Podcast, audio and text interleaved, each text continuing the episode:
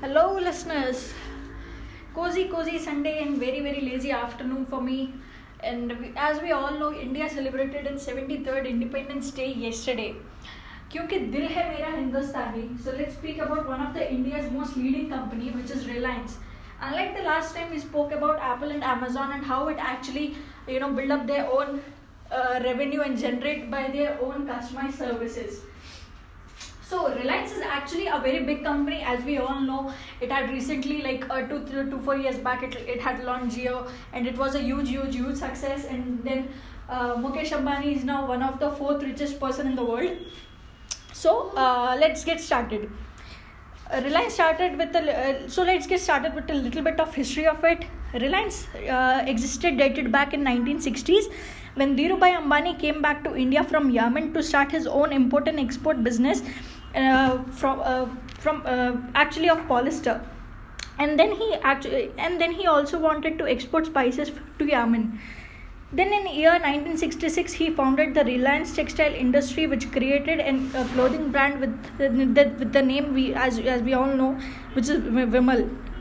This brand was a huge success and Ambani was ready to put uh, one more step into stock exchange and then he started uh, as a Reliance Capitals which was almost uh, and then he put in IPO, which was a stock exchange, and then it was a huge success with 2.8 million uh, shares in IPO.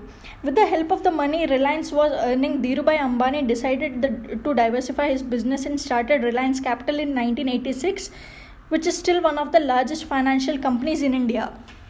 Continuing on, Dhirubhai Ambani was uh, actually his eyes was there into another business, which was a petrochemical industry. And guess what?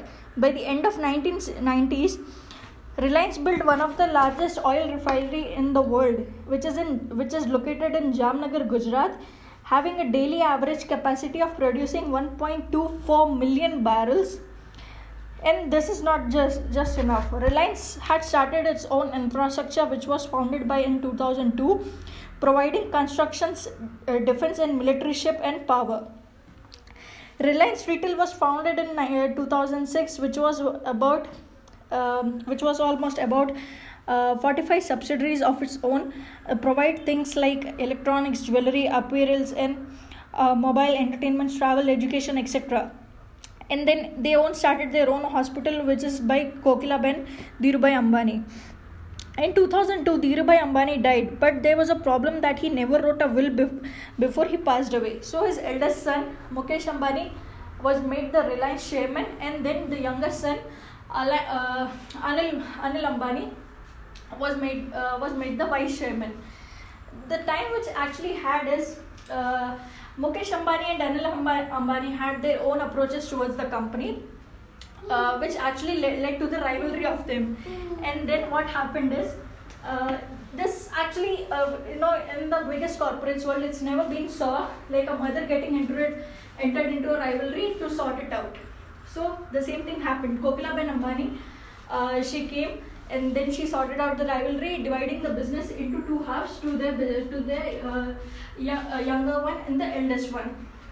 Now what happened is, in November 2019 uh, the Reliance Communication, which was under uh, the uh, under the chair of Anil Ambani, actually broke up into bankruptcy, and then we all know what Mukesh Ambani is doing. So this was all about Reliance. Have you have hope a good listening, and then you you are enjoying your Sunday. Take care. Bye bye.